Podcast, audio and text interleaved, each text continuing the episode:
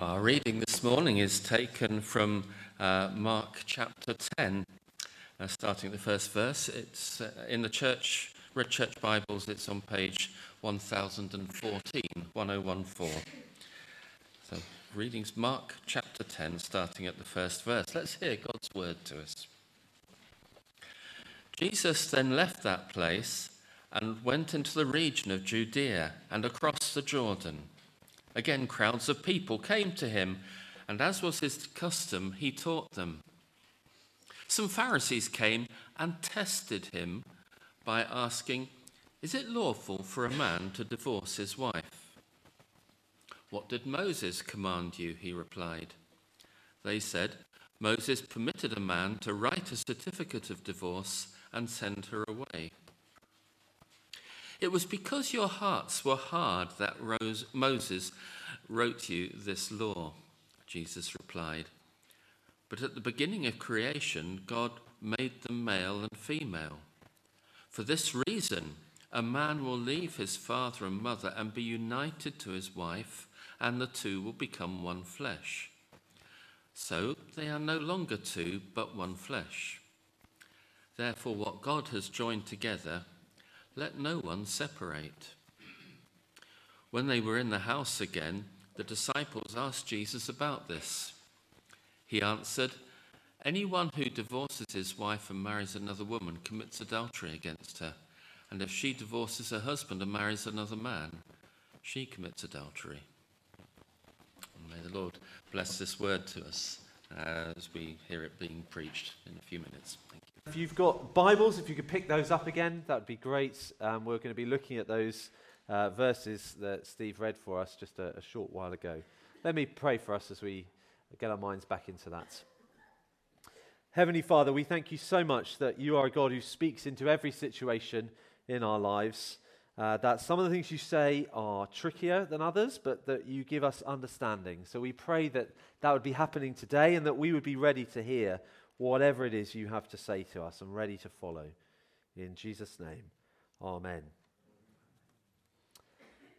The normative family, held together by marriage, by mother and father sticking together for the sake of the children, the sake of their own parents, the sake of themselves, this is the only possible basis for a safe and successful society. That is what the MP Danny Kruger said two weeks ago. That the normative family held together by marriage, that is the building block for a secure society. You might have heard in the news what the response to him saying that was. Not good. The idea of permanent marriages between men and women being the bedrock of society, Matt Hancock said, it is so offensive and so wrong. An opposition party member said those comments show just how utterly out of touch his political party is with modern day Britain. The Prime Minister was asked for his opinion. So, do, do you think that uh, uh, marriages, man and woman sticking together, that that is the bedrock of society? And he uh, declined to comment, and a, a spokesperson said no. Hot potatoes like this, they come up all the time. When a public figure is asked, What do you think? What do you think? Should that be allowed? Do you agree with what they said? And very often, it, it's not actually, they don't really want to know. They're not after a reasoned debate. They're just trying to trip people up. So they're saying, look, what would you like to do? Would you like to agree with the MP and make half of the people explode with outrage? Or would you like to disagree with the MP and alienate the other half? Please, would you pick your enemy? It's, a, it's not a real question, is it? It's a test, it's a trap. And something like that is going on with Jesus in our passage today. His critics bring up the topic of marriage and divorce, and they do it as a test case. They're doing it as a test case. This is not a serious question, this is a trap. Let's read again what they asked him in verse 1. So, from verse 1. Uh, Jesus then left that place and went into the region of Judea and across the Jordan. Again, crowds of people came to him, and as was his custom, he taught them. Some Pharisees came and tested him by asking, Is it lawful for a man to divorce his wife? And there it is. They're, they're testing him with this question. The Pharisees are not neutral. They're not going, I don't know the answer. Please, would you teach me? And they're not going, hmm, I'd be interested to know what he thinks. It's a test. So far in Mark, the Pharisees have publicly criticized him for being too lax in who he's willing to spend time with, for being too lax in how he washes his hands and how he gets his disciples to do all that ritual washing. He, is, he's completely wrong on the Sabbath. They criticize him over and over. So, as far back as chapter 3, we read that some of them were looking for a reason to accuse Jesus, and even that they're plotting to have him killed. So, these are not people uh, ready to go, Oh, teach us, please. This is a smokescreen. There's a landmine hidden in the question, and they're hoping that he treads on it. Now, it is a tricky question, isn't it? Is divorce okay? I wonder how you would answer that. You, uh, uh, it's, not a, it's not a good thing. Uh, uh, I think it might be, in some situations, a, an, an allowed thing. It's not a really simple idea, is it? And we'll be getting into all of that shortly. But beyond just being tricky, how is this a trap? How is this a trap for Jesus? Well, first of all, it is a political trap. Back in chapter 6, John the Baptist got his head cut off for talking about divorce. He'd said that King Herod should not have married his brother's wife. The situation there was that uh, Herod and Herod's brother, they were married to different people. They, but, uh, then, then Herod and, and his brother's wife had an affair while they were both married.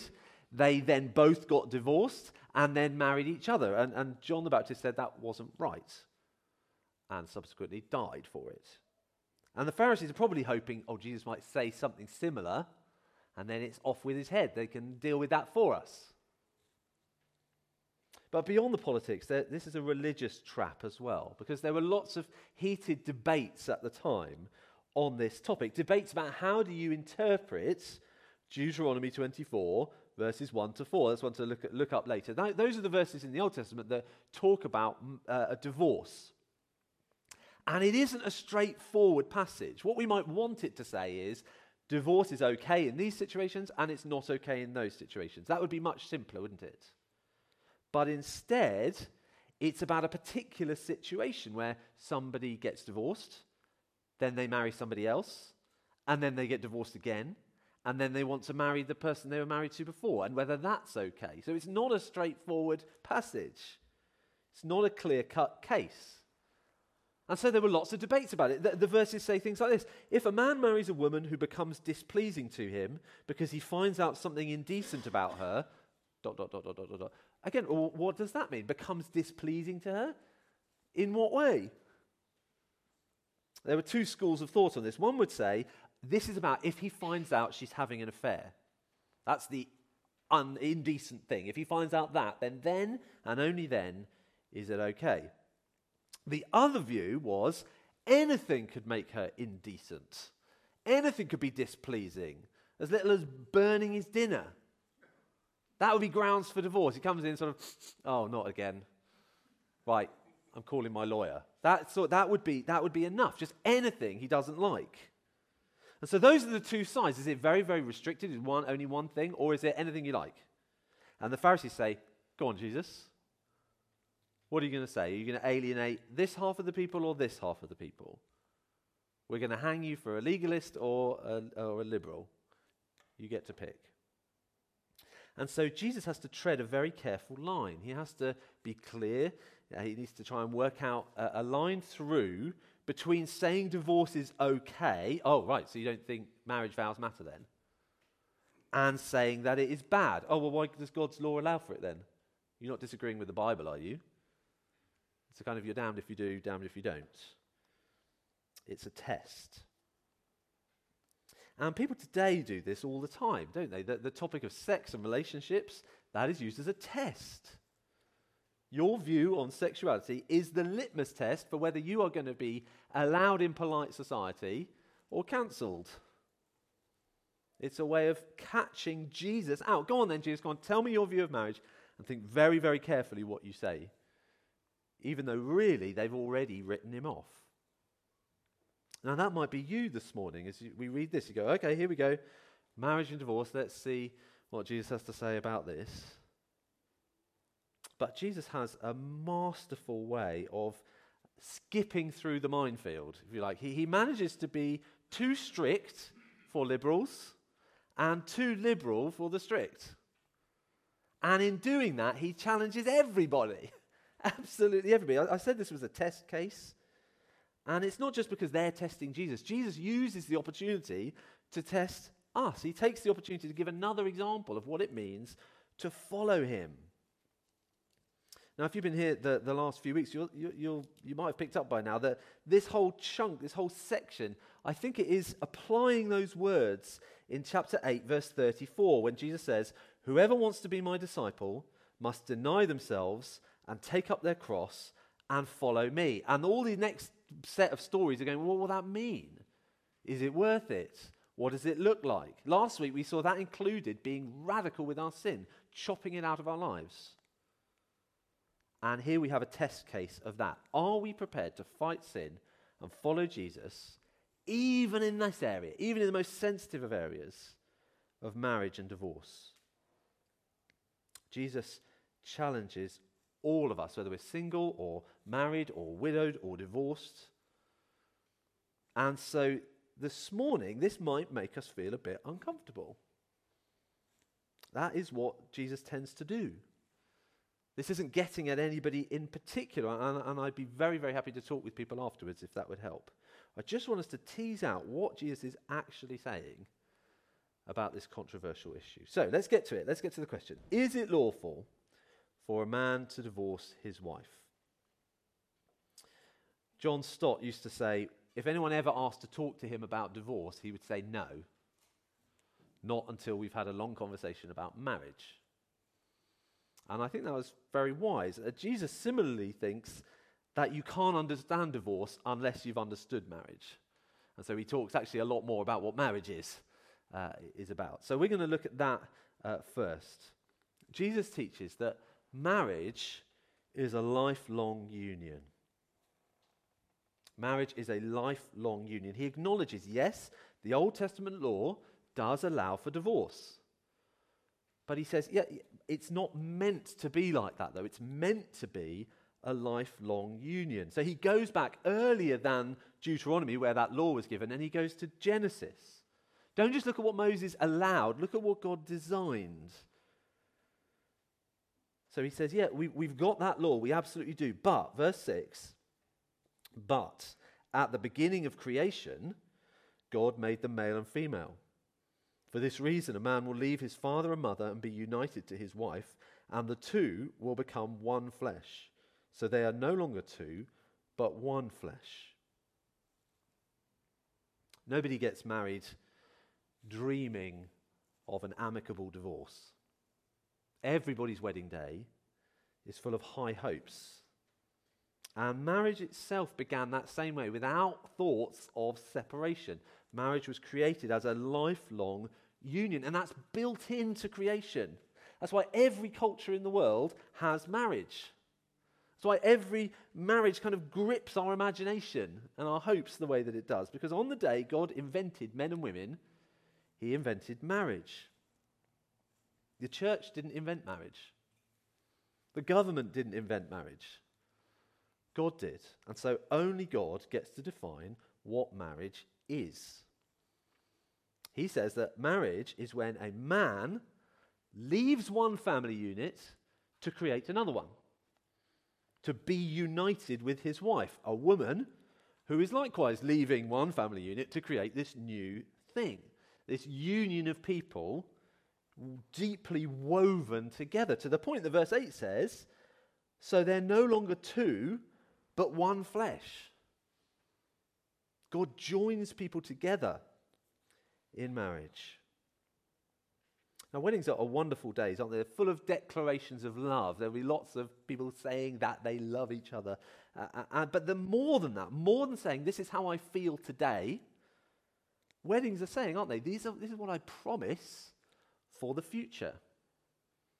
Something has changed now. We are now fused together in a way so that all of our joys, all our sorrows, all our sickness, all our health, this is now going to be experienced as one. And sex is a picture of that. As husband and wife enact that truth that they are now one flesh. Now, modern relationships tend to get this the other way around, don't they? Start with sex and maybe sometimes develop into commitment. And that's completely backwards. The commitment has to come first. And that isn't just about you know, being a prude, this is about what actually works as to how it was made, what it was built for. Uh, according to God, romance, sexuality, those are kind of flowers that only bloom and flourish and last in the rich soil of marriage. It's only that kind of commitment that can actually support that. Marriage is meant to be the deepest of friendships.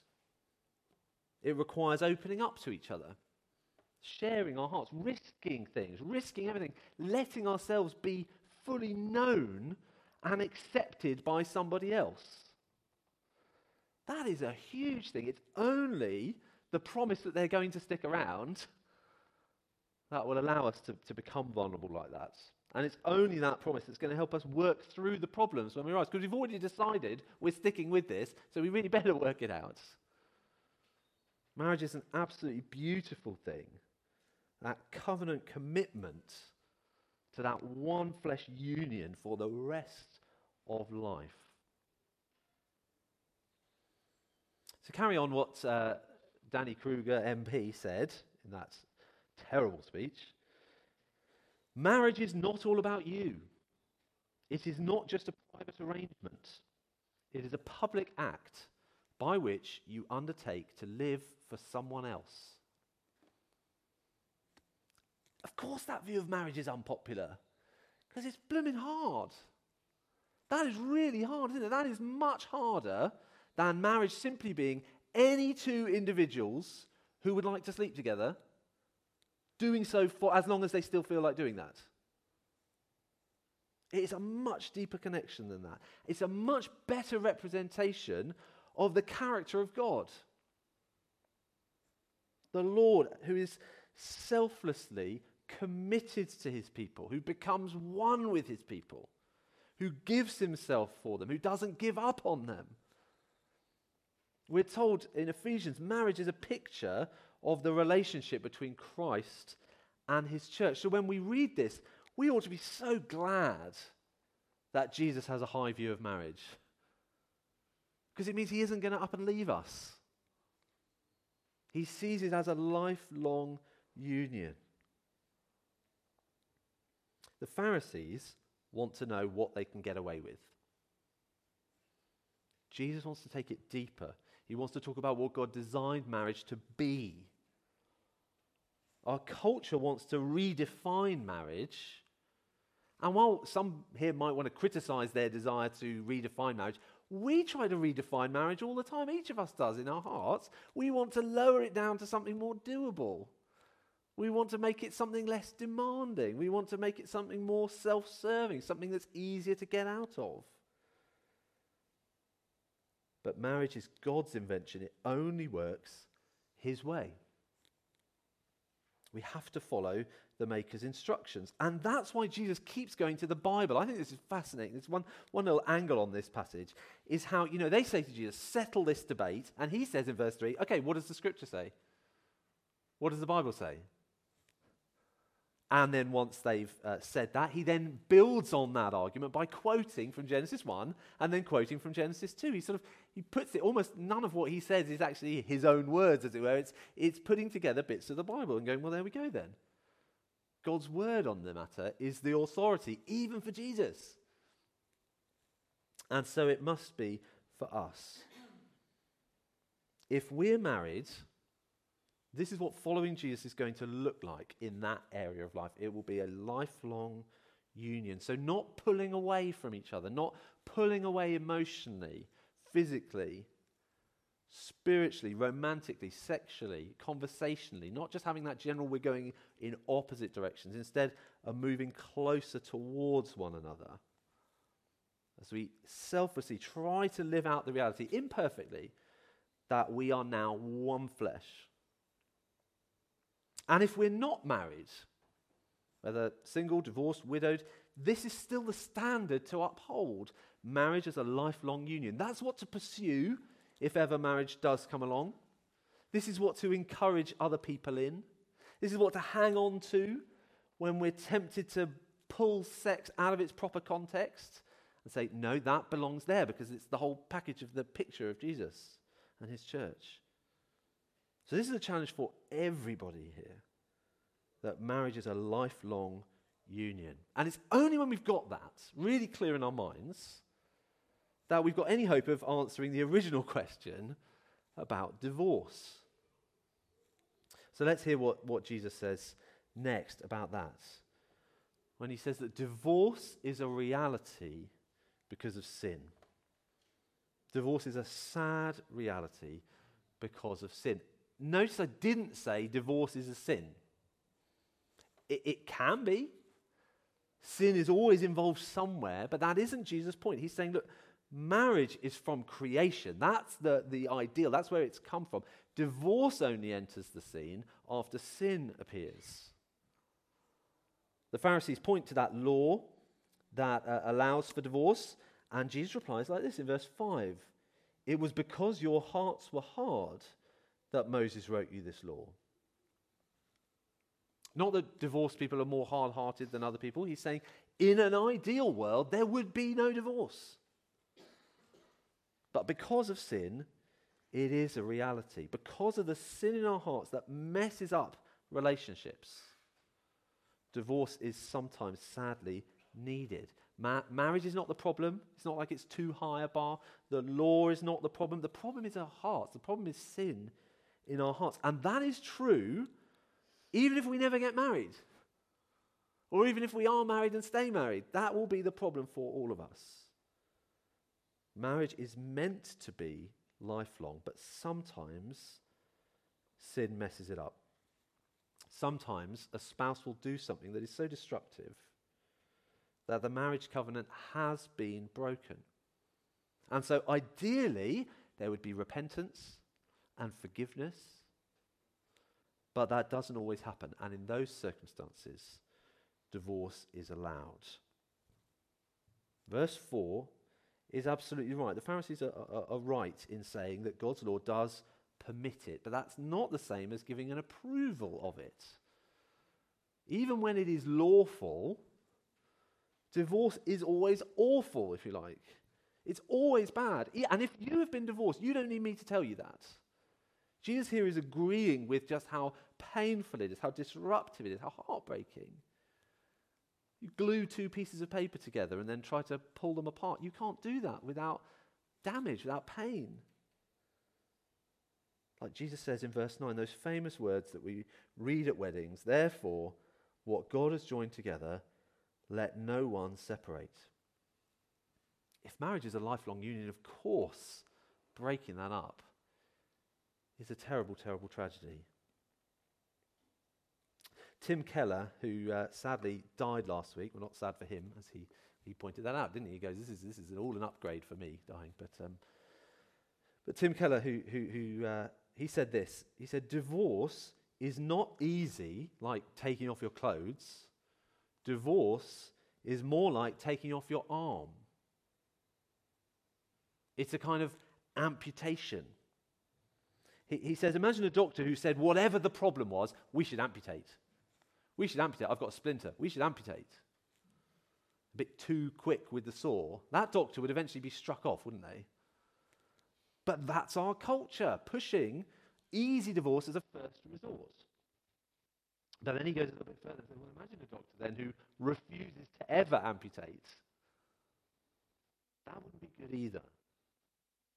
Sometimes, for the sake of the patient, the arm needs to come off. And it is like that with divorce. It's not something that should be done lightly, but sadly, it is sometimes necessary. Now, when might those times be? Well, if this was the only passage we had, it would be hard to see any situations where divorce was permissible, but this isn't the only thing the Bible has to say. So, in the parallel passage to this, in Matthew 19, which is, is the same account, uh, uh, Jesus himself mentions one exception. So the Pharisees very tellingly ask him, Is it lawful for a man to divorce his wife for any and every reason? So they get what they're getting at here.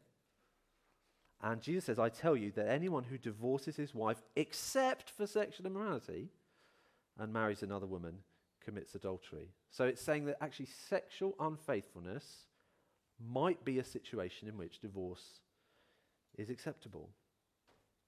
1 Corinthians 7, there's another situation introduced where a non Christian spouse refuses to stay married. So, so you, you're not looking for a divorce, but your spouse refuses to remain married to you. In that situation, the Bible says you're not bound. You're not tied in. They go, no, I, I, I can't, I can't, I can't. If they are doing it to you and desert. So there's these two clear grounds for divorce here, aren't they? Sexual immorality and desertion. But that doesn't mean anything short of that is acceptable. As long as you don't do that, guys, you knock yourselves out, do whatever in marriage. No. Uh, things like spousal abuse, that is a terrible evil. One spouse abusing the other, that is completely against what Jesus says marriage is, isn't it? And so there'd be situations, I'd argue sometimes, that that, that could meet those criteria of those, those two things, it, that it's a sort of desertion, it's a kind of dereliction of duty. Either way, it's certainly not something that should be tolerated. So I want to take this opportunity to say if that is your experience, please come and talk to us. Please get help. Jesus' very strong teaching on marriage is not supposed to be keeping people in situations that are not safe. It's exactly for those nightmare situations that God's law speaks hope into. So if you think about other cultures at the time, a divorce was when a man just felt like kicking his wife out, and that was it. I get to divorce you by just saying, We're done. And she is out, she is left unprovided for in a culture where women had no way of providing for themselves, and she's open to all sorts of accusations. Whereas Deuteronomy 24 God requires a certificate of divorce to be given. The idea that this woman now can go with proof I haven't just run off. I'm free to, to, to marry again. I, am I'm, I'm free here. He's, his law here and God's whole take on marriage and divorce protects people. And it does that both by insisting on the permanence of marriage and by providing a, an emergency escape for the most dire of situations. It's the whole of what God says that is good for us. Now, that is a very different thing to pushing for divorce for any and every reason, isn't it? That is a much more nuanced answer than the Pharisees wanted. Is divorce okay? And, and it's not a simple yes or no. It is not a simple yes or no. It is sometimes allowed, it is always a tragedy. Many Pharisees, however, thought divorce was absolutely fine. In fact, some of them would have used the law to force husbands to divorce their wives. Whether you want to or not, she did X. Now you have to show her the door. That's not the way of Jesus, isn't it? He wants to leave open that gospel hope that repentance can bring reconciliation. Divorce is destructive. It should be avoided if, if at all possible. And having that high bar like that, doesn't that underline how important marriage is? It can be broken, but not easily. The opposite of that approach would be no fault divorce. That, that became legal in the UK last April. So now, according to the law, you don't need to claim adultery or desertion or unreasonable behavior or even give any reason at all. One person can say the relationship's broken down, and the other person no longer has the right to challenge that. That is the law now. And the idea behind it, I think, I think it's a, a kind idea that if we get rid of the need to assign blame, then divorces could be less messy and people would be less likely to be trapped in these situations where the other person contests it and contests it and contests it. Those are good motives and, and they may well help some people, but that undermines marriage in an enormous way, doesn't it? It genuinely is easier to wiggle out of than a phone contract. And in a country where 42% of marriages end in divorce, where the average marriage is less than 12 years, we don't need to be making that easier. You can get a divorce now simply because you would rather be married to somebody else, and that is not okay. Jesus says that is adultery. He says that's tantamount to cheating. So we see that in verse 10. When they were in the house again, the disciples asked Jesus about this. He answered, Anyone who divorces his wife and marries another woman commits adultery against her. And if she divorces her husband and marries another man, she commits adultery. So the disciples wanting to find out more, whether there's a kind of, are you serious about this? That's the side of the argument you come down on. And he says, absolutely, I completely agree with what John the Baptist said about, John, about King Herod. I really do. But, and it seems quite black and white. But I don't actually think it's as simple as it might seem.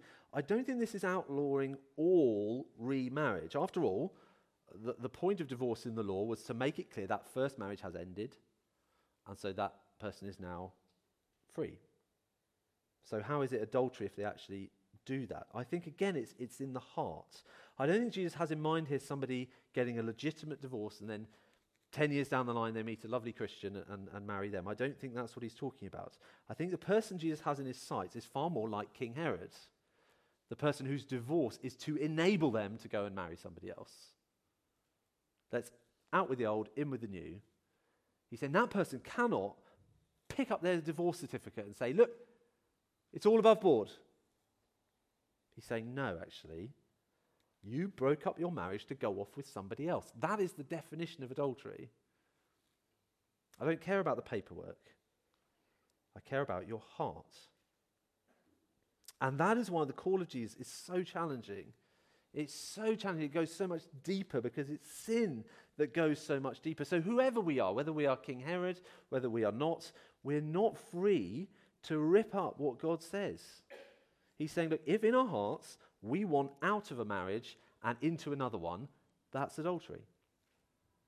Likewise, if we look into someone else's marriage and want that to end so we can step in, that is adultery. It doesn't matter. It doesn't matter if you're male or female. Jesus is being quite radical here. He introduces for the first time ever the idea of a woman divorcing her husband. It's not just men getting rid of women. See, Jesus is sort of equal opportunities here. Men and women are both sinners. Both are more than capable of ruining things. We are all sinners. This hits all of us. Now, this is an emotional topic. I, I, know this is a very emotional topic. I know this might be difficult things to listen to. Perhaps it might be that you are divorced. This has stirred all of that up again. Maybe made you question whether that was the right option. Although for some, it might have set your mind at rest to actually say, okay, in, in that situation, that was okay. But maybe it's churned all of that up. Maybe you are married and it's really difficult. And it would be much easier if Jesus just winked and said, oh, don't worry about it. Yeah, get a divorce, it's fine. Perhaps you're single. And Jesus' teaching on relationships just seems, that is too much. I can't do that. Whatever our situation, the question is the same Will we follow Jesus? Will we follow Jesus? Will we do what he calls us to do when he says, okay, this is what marriage is about? This is what's going on with divorce. This is what's going on in this area, that area, that area. Are we ready to pick up our cross and go where he leads? It wasn't supposed to be easy. He said following him would be like picking up your cross and going to die. It would be like denying yourself, whether that's denying yourself sex out of marriage, denying yourself an easy way out of a tricky relationship, denying yourself by living sacrificially with your spouse. Are we prepared to do that? Many unhappily married people think that divorce will make them happy. Not only is that statistically untrue, that isn't what God calls us to. There are all sorts of areas of our lives, aren't there, where we think abandoning God's ways is going to make us happy. But that is not how sin works. It's only in following Jesus is there, in, is there true freedom. And relationships really can be a test case for. Will we follow him even then? Now, I'm very aware there are all sorts of situations. Um, we might want to ask a Deuteronomy 24 type question. What if this happens and then that happens and then later on that happens? There's all sorts of things. And if you have questions, that, that can be a good thing. The Pharisees' questions were a trap. The disciples' questions later were, were real questions wanting to tease it out. So let's talk about these things. If anything I've said has, has been so wrong and so offensive or has been very hurtful or anything I've said, I'm, I didn't mean to do that. Let's talk more about this, explore what it will mean for us. But let's do that with a commitment to following Jesus. It could be that married couples need to have a conversation later today. It could be that there are some apologies that need to be had. But I want to say that Jesus died to bring forgiveness. Jesus specializes in redeeming messes, situations that seem impossible to sort out. Will we follow Jesus? Let's pray. Heavenly Father, we, we tremble at your word. The things that you say are difficult. The things you say are good, but hard. Hard to actually do. So I pray now that you'd give each of us grace to, to consider what we've heard, consider what the Lord Jesus says, and to take time to think about how that would apply to us in our situation. We pray that, that through all of this, we would be ready to pick up our cross, to deny ourselves, and to follow Jesus. We thank you for his promise that it is those who give up their lives now who will gain it eventually. And we pray these things in Jesus' name. Amen.